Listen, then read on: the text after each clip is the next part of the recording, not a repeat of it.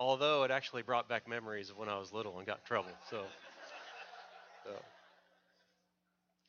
well, if you would uh, turn with me to Matthew chapter 8. Um, we're going to be continuing on in Matthew this morning, looking at uh, verses 18 through 22. And as we've seen in our study of Matthew's gospel account, he's organized his account in a very orderly fashion. Um, he likes to group like events together uh, that might have the same theme. Um, and uh, in grouping those, he takes a break this morning. So early in chapter 8, we see that he did three specific healings, and Matthew grouped those together. And then at the end of chapter 8, we're going to see that Jesus shows his outrageous power over nature, over demons, over spiritual fallenness. And in between those two, he's, he, he does what's called a discipleship interlude, which is kind of geeky theological talk there, where he takes a break from all of that and he kind of zeroes us in into two conversations that he has with, uh, with a disciple and a scribe. So both of these men that we're going to look at today, they show interest in following Jesus, but we see that for different reasons they're kind of held back from fully giving their whole hearts to him. And so we're going to look at what Jesus says to them in response. Um, and, and we're going to see that this is a tough passage. So just be prepared this morning. We're going to talk about some tough things and some real challenges for us.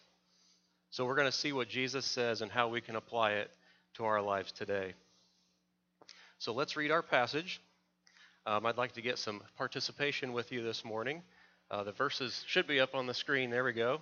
Um, so I'll read the uh, even number verses, and you as a group will read the, the odd verses. So here we go. Now, when Jesus saw a crowd around him, he gave orders to go over to the other side.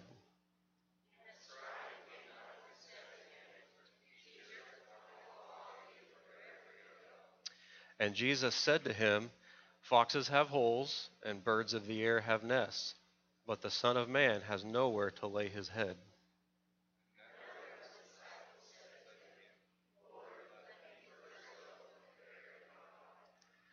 And Jesus said to him, Follow me and leave the dead to bury their own dead. So this is tough. So I think we need to pray about this. Let's go to the Lord. Heavenly Father, I, I thank you for this time to meet together, to share in your word. And I just pray absolutely 100% that you'd sink your words and your truth into us, your people, and that you would get me out of the way, as Brad said, and that your truth would shine through in all of our hearts this morning, and that you'd help us see what it means for each of us to follow you wholeheartedly in everything, in every way. In Jesus' name, amen. So, if you're the parent of a grown child, you no doubt have had conversations with your children about major life events, uh, whether it be um, a potential spouse, um, a job offer, uh, maybe moving to a different city or state. You certainly desire to give your, co- your kids good advice in regards to that. You know, for instance, you might have a son or daughter say, Hey, I got this job offer in Texas, and I'm so excited about it. I'm going to take it. I'm moving. Well, as you, you as a parent, your mind's already rolling through all the different scenarios that you want to help them understand regarding this. You want to help give them a fuller picture, maybe more than what their excitement is letting them believe. So what? So you might ask questions like, okay, um, what's your housing situation going to be? What's your budget? Uh, who's this boss of yours going to be? Do you have a, you know, have you struck a good relationship with them? You're going to be by yourself. You're going to be lonely. You're trying to help them through the situation and think through everything. Or hopefully, you're not taking the tone of, you couldn't even remember to take out the trash when you're home. So, how are you going to move halfway across the country and take care of yourself? Although I'm sure all of you parents have raised your children well enough that they always take out the trash and do the dishes. So, as parents, we would show them our love and graciousness by helping them see the potential hardships of what might be coming their way with this decision. So, as we move into the text for today, Jesus, much like a good parent, the best parent, is helping two men see a clearer, fuller picture of what it, it's going to mean to follow him. He's going to tell them that he's worthy of their full allegiance and that they owe him everything in obedience and nothing less. He's going to tell them that it may cost them relationships and comfort that they really value. Now, he doesn't necessarily turn them away, as we'll see, but he wants them to know what they're getting into. So, we've seen the last few weeks in chapters 5 through 7, the Sermon on the Mount. Jesus is teaching, and the crowds are astonished. They're amazed at his teaching, the authority, the wisdom. And then following that, they've seen the miracles that Jesus has performed, the healings. And so here we are. The crowds are starting to, to arise. They're starting to come to him, and they want to see more. Okay, what's next? So, we have an account of a scribe and an account of a disciple here. Both men are excited to follow Jesus, already having seen this power and this authority. Jesus, however, in his grace, is pointing out to each, each man what might be a hindrance to them fully following him. Jesus lovingly tells them this is going to be hard. And we need to know that. They've seen the crowds, they've seen the popularity, and he's saying this may not be the joyride you thought it was. Although hopefully they end up with joy, not the joyride in the sense that they were thinking. So as we move into our text, we need to acknowledge the authority of Christ in our life. That's point one. So we're going to get to the conversations that Jesus has with these two men uh, here soon, but there's something very important we need to point out in verse 20. Jesus calls himself the Son of Man in his conversation with the scribe. This is the first time Jesus refers to himself that way in Matthew's gospel. And why is it so important? Jesus is claiming a title from a prophetic vision in the book of Daniel regarding the coming Messiah. So I'm going to read that to you here this morning. This is Daniel chapter 7, and I think you should be able to follow along here. Verses 13 and 14, chapter 7 of Daniel. I saw in the night visions, and behold, with the clouds of heaven there came one like a son of man. And he came to the Ancient of Days, capital Ancient of Days and was presented before him. And to him was given dominion and glory and a kingdom, that all peoples, nations, and languages should serve him. His dominion is an everlasting dominion which shall not pass away, and his kingdom one that shall not be destroyed. So, Daniel chapter 7, referring to the coming Messiah, the coming King of Kings. Jesus used this title, Son of Man, uh, specifically in this uh, title that he was given through this prophetic vision, but he also used it in a general sense of being a man like us, you know, breathing the dust, enduring the hardship of life. He will be the unique God man that will be the only perfect, qualified man to take our sins to the cross and rescue us. We see this Son of Man will have an everlasting kingdom and dominion that will never be destroyed. So Jesus here is giving himself this title and saying, This is the foundation for what I'm going to say to you. You've got to understand who I am. He is preeminent. And this is reiterated in Paul's letter to the Colossians in chapter 1. This is verses 17 through 20. And he, meaning Jesus, is before all things, and in him all things hold together and he's the head of the body, the church. He's the beginning, the firstborn from the dead, that in everything he might be preeminent. For in him all the fullness of God was pleased to dwell, and through him to reconcile to himself all things, whether on earth or in heaven, making peace by the blood of his cross. So we see here that Jesus is to be preeminent in everything. And this word preeminent just simply means having highest rank. He, he deserves everything we can give him. So we're to acknowledge the authority of Christ in our lives. So, with this backdrop for these two encounters, let's get into our second point for today, which is be willing to give everything in obedience to the King. Be willing to give everything in obedience to the king. First, let's look at the scribe. So, starting in uh, verse 18, says, Now when Jesus saw a crowd around him, he gave orders to go over to the other side. And a scribe came up and said to him, Teacher, I'll follow you wherever you go. And Jesus said to him, Foxes have holes, and birds of the air have nests, but the Son of Man has nowhere to lay his head. So, who was this scribe? The ESV study notes tell us that he was a keeper of the written documents in that time. And in Israel, he would have been a teacher, an interpreter of the law, and a guardian of the law. So he would have been very much entrenched in this Jewish ruling class.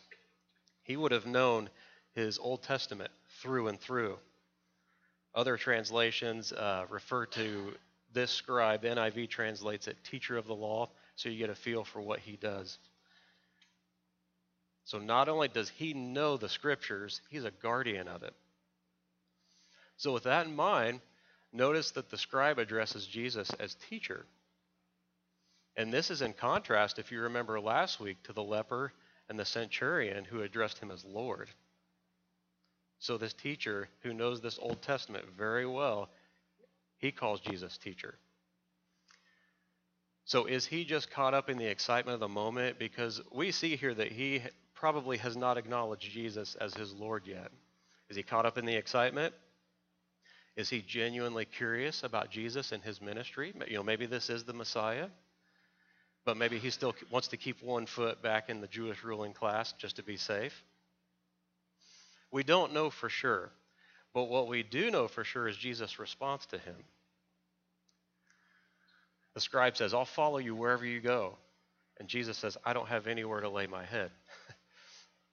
Jesus lovingly and graciously addresses the barriers in this man's life that are going to prevent him from fully following him wholeheartedly. These idols would include comfort, security, maybe pride in his position that bought him his wealth. And this sounds familiar for us, right? I mean, we love comfort, we love security, we love to be well thought of by other people. So this isn't unique to this man, this is all of us. The problem with these things is that be, they can become a major stumbling block to our wholeheartedly giving our lives to the Lord and following Him if we let them get out of control. So now you might think of the scene from the Nativity. I don't know if you've seen this movie or not, but there's a point where the three wise men are getting ready to go on this journey to follow the star, and they're debating about whether they're going to go and see this newborn king or not because it's a long journey. It's months long. And one of the wise men's having a really hard time with this. He's kind of having a, a pity party about this. He looks down in despair and he says, But what about my linens, my spices, my figs, my dates? All these little things that he's so accustomed to and that make him comfortable. He just can't bear the thought of being without them. And in a sense, that's a little bit of what Jesus is saying here to this scribe. He says, In order to follow me, you're going to have to be willing to give up the comforts and the status that you now enjoy. And even deeper than that, as we've said, the scribe addressed Jesus as teacher. Jesus, I believe, in his response to this guy, he hits the core of what's going on with this scribe. This scribe is not fully committed yet. And Jesus says, You're going to have to get off the fence and acknowledge me as Lord. And you may know people like this, family or friends, that, you know, whenever you bring up Jesus, they might speak favorably about him. They might say, yeah, he's, he's a good teacher. He said a lot of good things. Um, he's cool. But it's clear when you look at their life, they haven't yet given lordship to Jesus by the way they're living.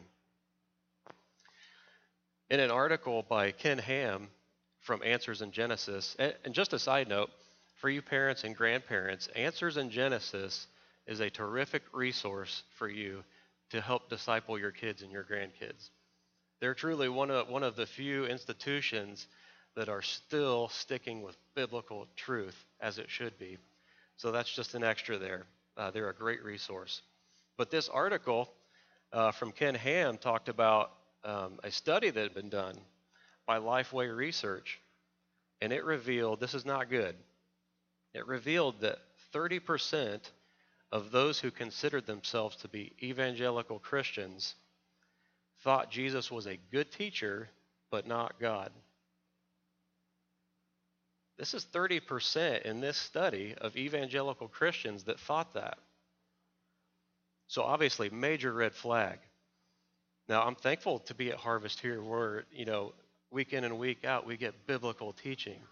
And I know that you are too.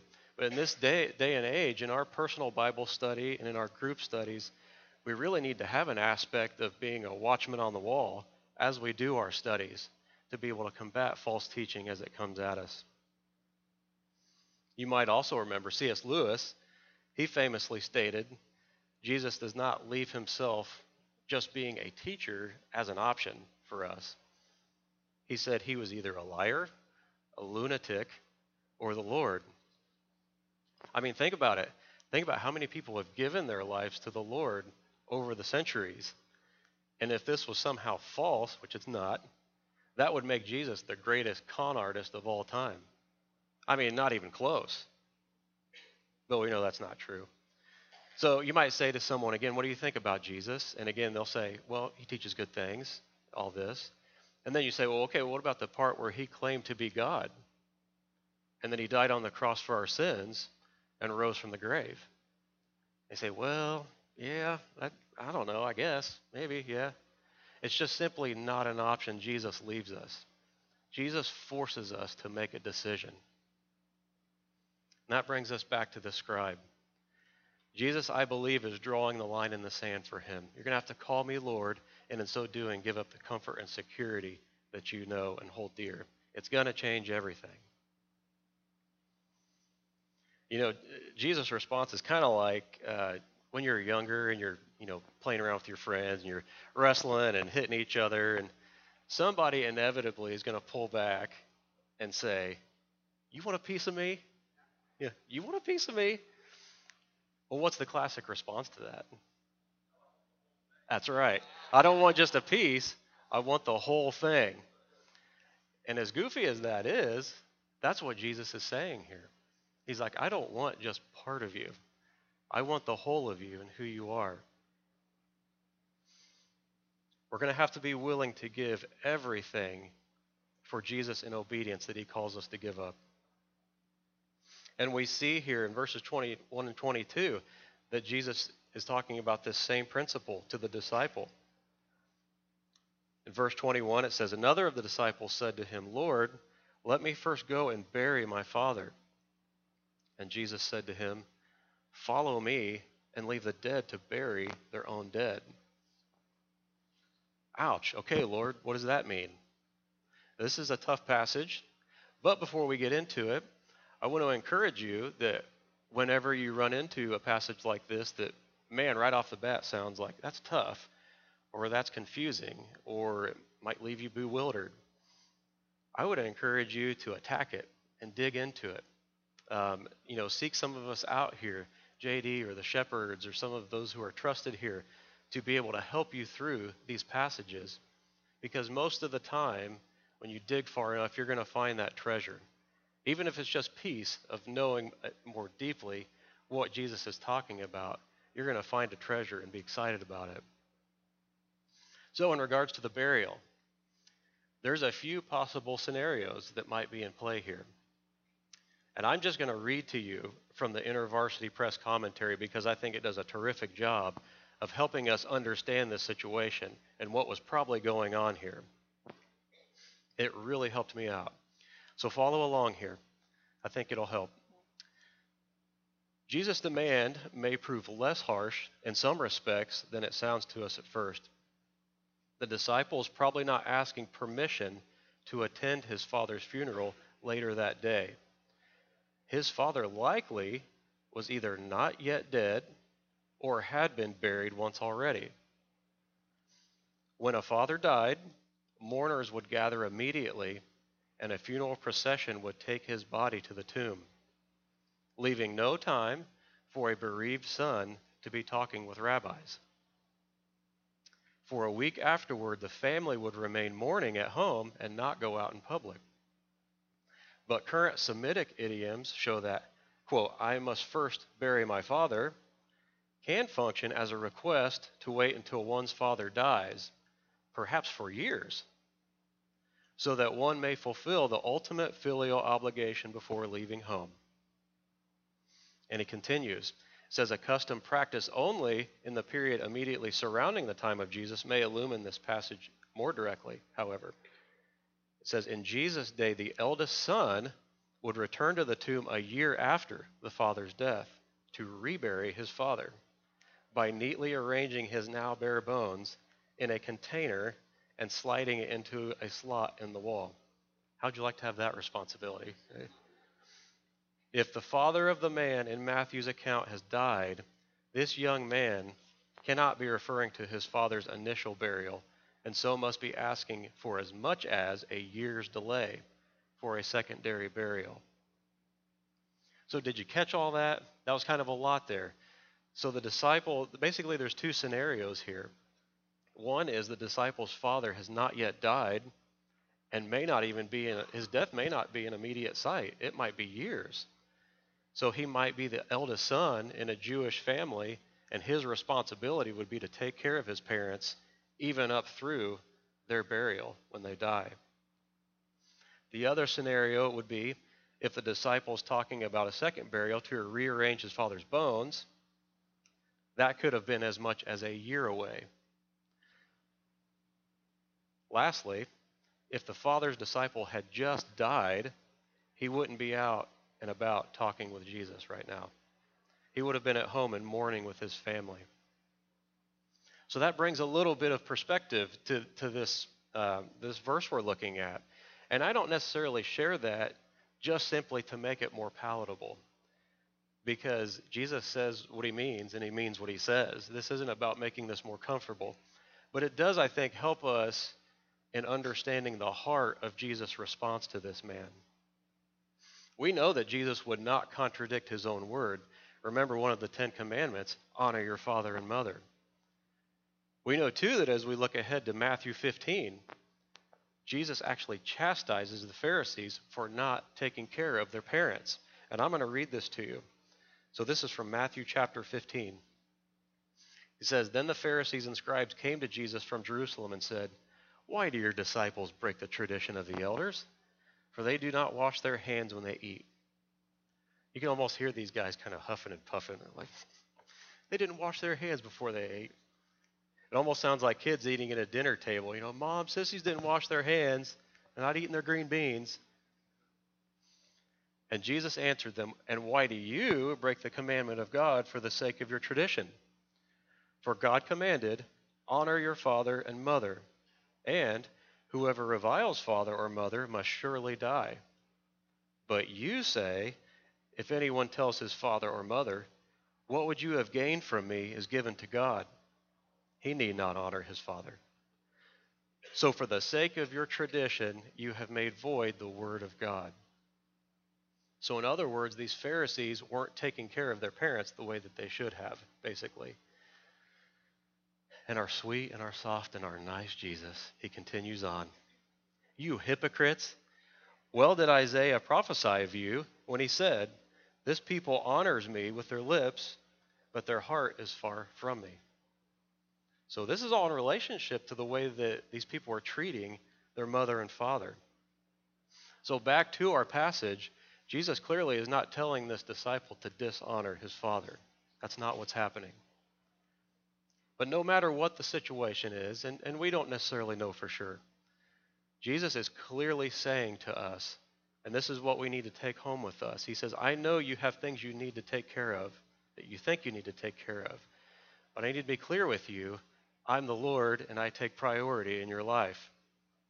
I need you to be willing to give everything for me in obedience even if your family may not like it or disagree with it or maybe even disown you. He says, I know what's best for you.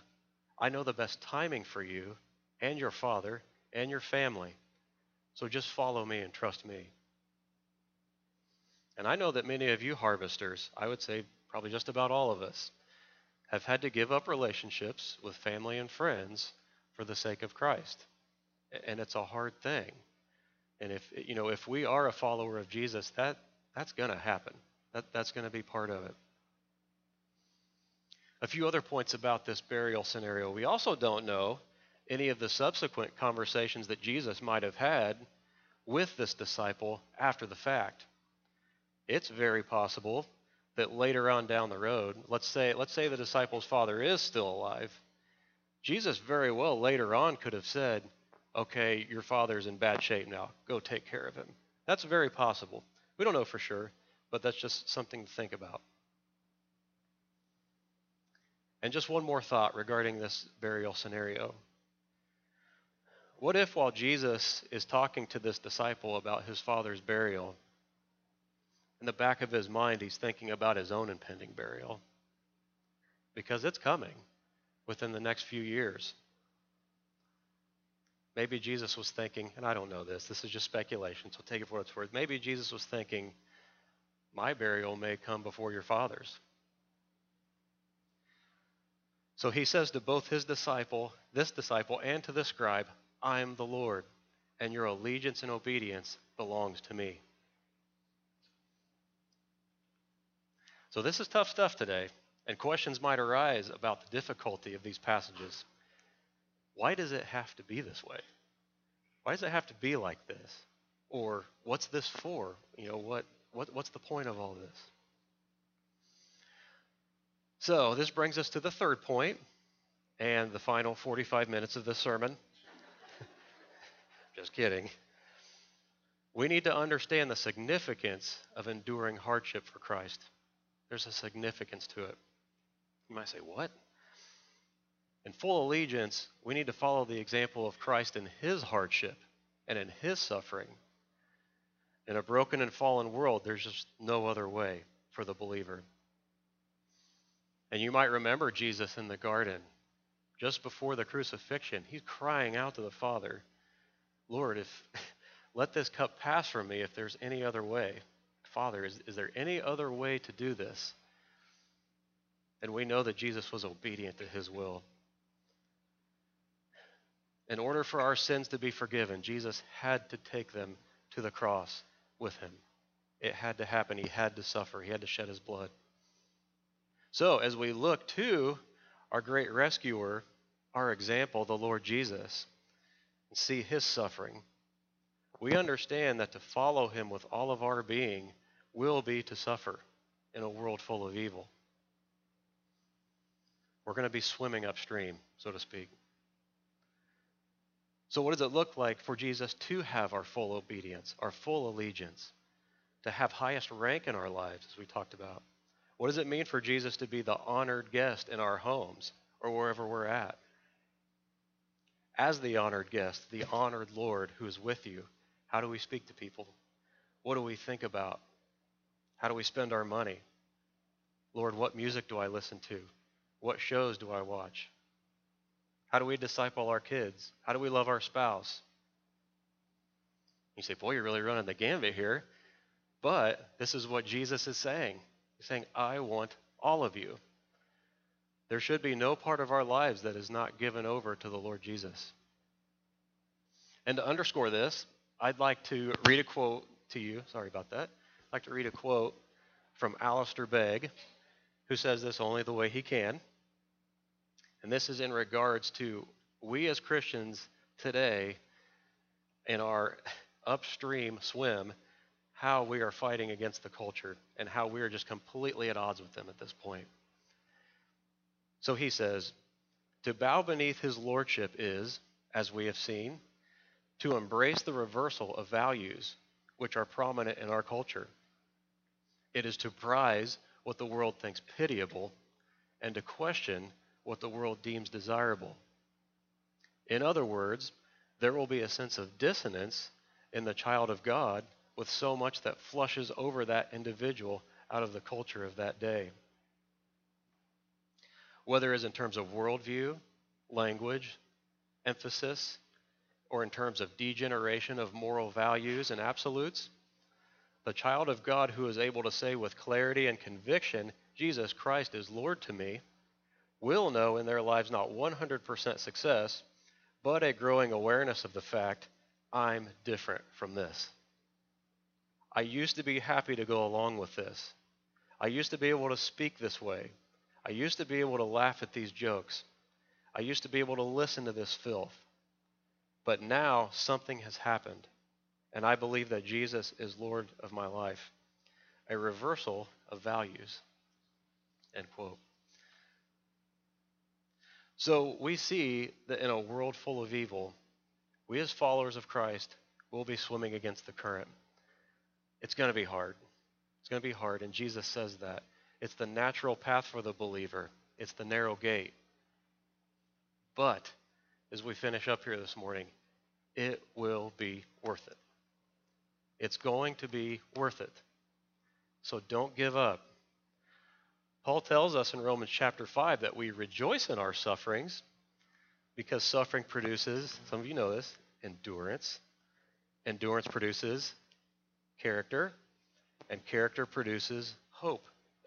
And hope does not put us to shame or disappoint us, as God's love is being poured out into our hearts by His Holy Spirit. God's conforming us to the image of Christ as we endure this evil world. He's recrafting our hearts. Remember, we're His workmanship. He's recrafting our hearts and our desires with endurance, character, hope, and love by the power of His Spirit. Also, don't give up because we're going to be rewarded for this.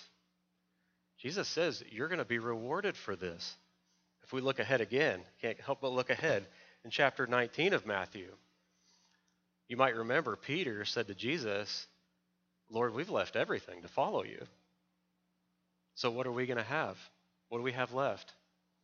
And Jesus so graciously answers him Truly, I say to you, in the new world, when the Son of Man, their Son of Man again, will sit on his glorious throne, you who have followed me will also sit on 12 thrones, judging the 12 tribes of Israel. I mean, think about that. These fishermen, these guys, are now, they're going to be judging the 12 tribes of Israel. And, and, then, and this is us. And everyone, everyone who has left houses or brothers or sisters or father or mother or children or lands for my name's sake will receive a hundredfold and will inherit eternal life. Amen. Peter tells us in his second letter that we're waiting for the new heavens and the new earth in which righteousness dwells. So as we continue to be made into the image of Christ, we're going to be more at home there with Him in the home of righteousness than we can ever imagine being home here anywhere. And we're going to be, this is the most important, we're going to be united to the Lord Jesus forever. We're going to be with Him forever, rejoicing in His righteous reign. I'm going to throw one more at you here. This is Revelation 21. John, this is, this is what we have to look forward to. This is the reward. In chapter 21, John says, And I heard a loud voice from the throne saying, Behold, the dwelling place of God is with man. He will dwell with them, they will be his people, and God himself will be with them as their God.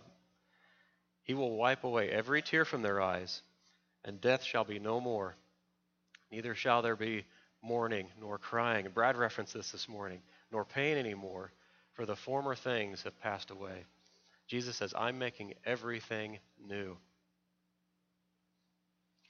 So, in this degenerate world, we are to love the world. We are to bring them to Christ, but not be of it. Don't give up. Be strong, stand firm, follow Jesus wholeheartedly with full allegiance by the power of his Spirit. Keep praying for your kids, no matter what their age is. Keep praying for them. Keep preaching the gospel. Keep meeting together. Keep standing against evil. Keep fighting the good fight. You know, Paul told Timothy to wage the good warfare. It's going to be worth it. It's going to be worth it. So let's pray. Father, thank you again for the word that you've given us, the power of it, your love in the word that you display to us. And I pray that as we go on from here that we learn uh, what you want us to take from these accounts and that you break down any barriers in our lives that are causing us to not follow you fully. And I pray that you draw us by your Holy Spirit to walk more closely and lovingly with you so that we can shine your light out into this evil world. I ask this in Jesus' name. Amen.